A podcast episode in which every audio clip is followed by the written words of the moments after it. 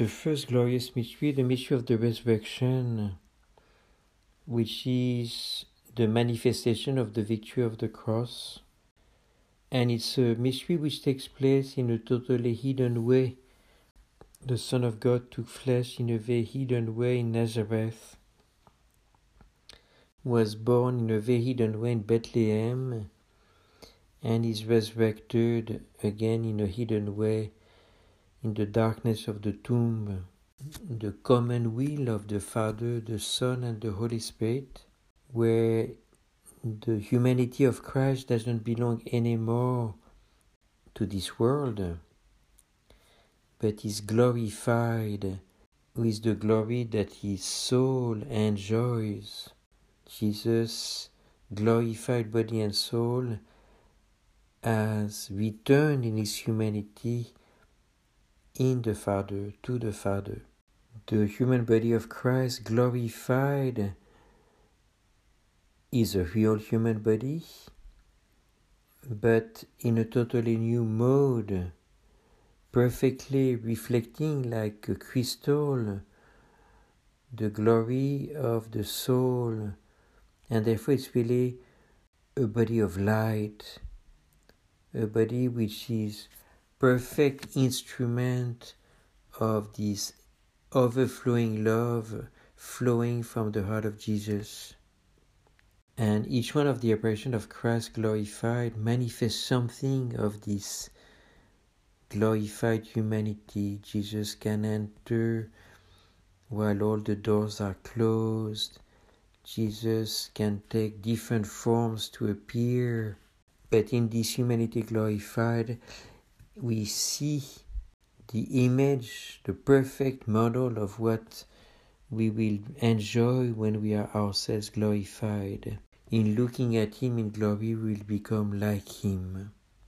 So it's a mystery which is feeding our hope. If Christ is resurrected, then our faith and our hope leads us to believe and to hope for the same mystery. We shall be one day glorified body and soul.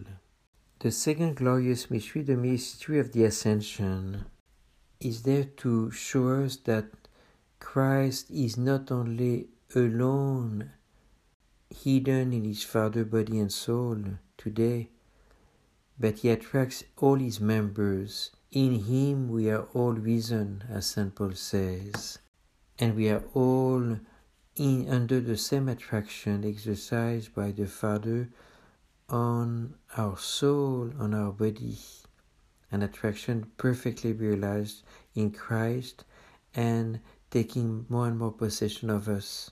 So when we look at the mission of the ascension, we look at the mission of the church, called to ascend with Christ. Jesus tells us that once in glory he will attract all men to him. He promised that He would prepare a place so that where He is, we would also be. And the ascension is a prefiguration. Christ comes back to His Father with all the brothers that He received through the grace. He goes back to the Father with all the children of the Father. So it's a, it's a mystery where we recognize that what has been achieved in Christ by the Holy Trinity in His human nature is already starting to take place in us imperfectly, and one day we will be like Him, body and soul, hidden in the Father. The mystery of Pentecost, the descent of the Holy Spirit on Mary and the apostles, is really the birth of the Church the Church is conceived in a hidden way in the heart of Our Lady at the foot of the cross, when she receives through the symbolism of the blood and the water from the pierced heart of Jesus, when she received the Holy Spirit on behalf of all, Mother of the Church. And what is kept hidden in her heart is made visible at Pentecost. In that sense, what is the conception of the church at the cross becomes the birth at Pentecost. And the symbolism there is not anymore water and blood, but fire. A fire which moves, which demands to move all the apostles in order to live of this fullness of life and spread it to as many as possible. Pentecost makes not only of the apostles the heralds of the good news with new charisms, but also makes of them the real channels of divine life. They bring the Holy Spirit, they become the source of living water taking place in them and allowing the Holy Spirit to be brought to the four corners of the world. It's a fire which demands through them to reach as many as possible. And Mary again is the mediatrix of this gift. So she's the one attracting the fire from God to be spread through as many as possible. So it's really a mystery where we open ourselves to live of the same fire. And Jesus came to bring a fire on earth that takes in a visible place for the apostles at Pentecost. It takes place in us at baptism. The same fire is given to us, demanding that we become apostles at the four corners of the world. The mystery of the Assumption of Our Lady glorified in her body and her soul. The Church has always kept two traditions. One called the Assumption, Our Lady died and was resurrected like Jesus, body and soul in glory. Another one called the Dormition, where Mary didn't die, but in a final ecstasy of love was assumed in glory, body and soul and we don't know the way it took place. We don't know where and how Mary entered in glory. But what is important is that she shows she's the first creature. She is really the first of the long lineage that is starting through the grace. We are all reborn by the grace and we are all called to follow her. She is the woman that we see in the Apocalypse, surrounded by the sun. And the Assumption, the glorification of Our Lady, is really manifesting, like for Jesus, the victory that both of them have lived at the cross.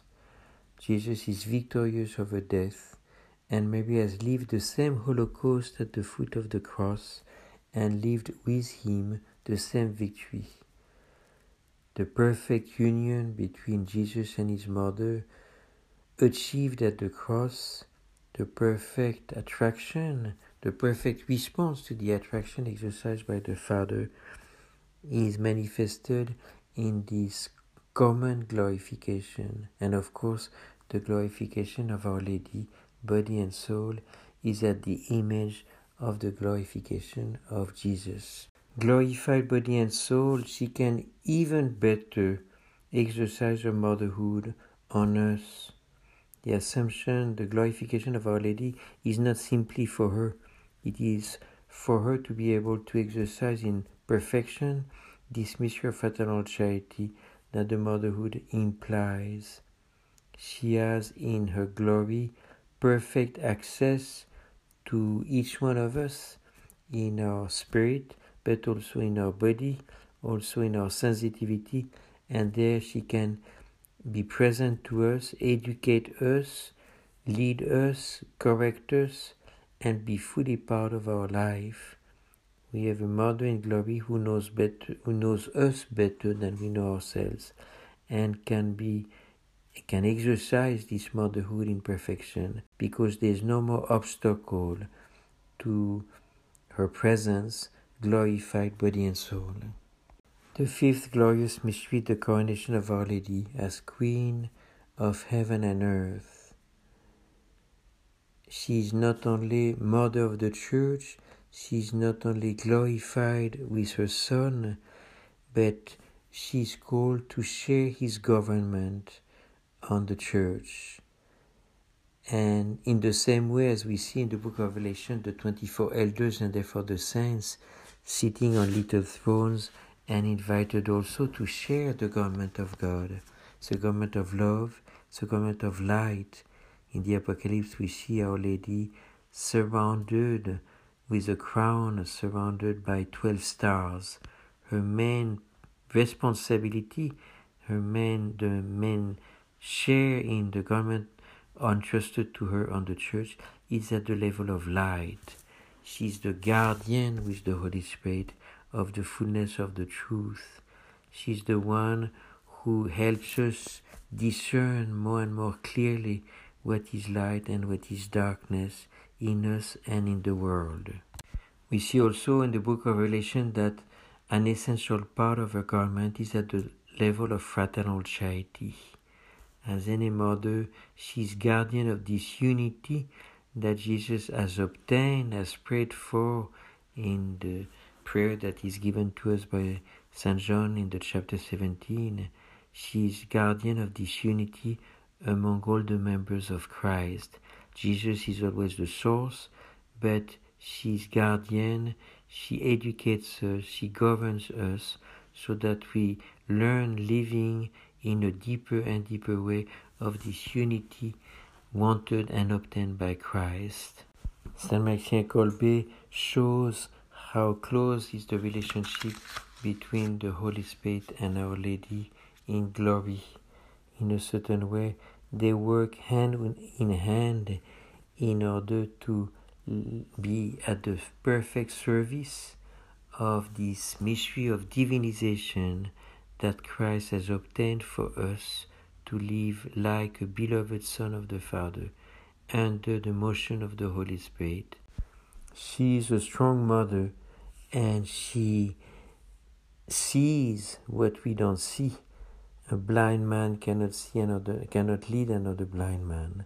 And Our Lady in glory sees where Jesus wants to lead us and therefore can govern the church, help Christ in this government leading us, each one of us, and the whole of the church towards his finality, which is to be in the Father.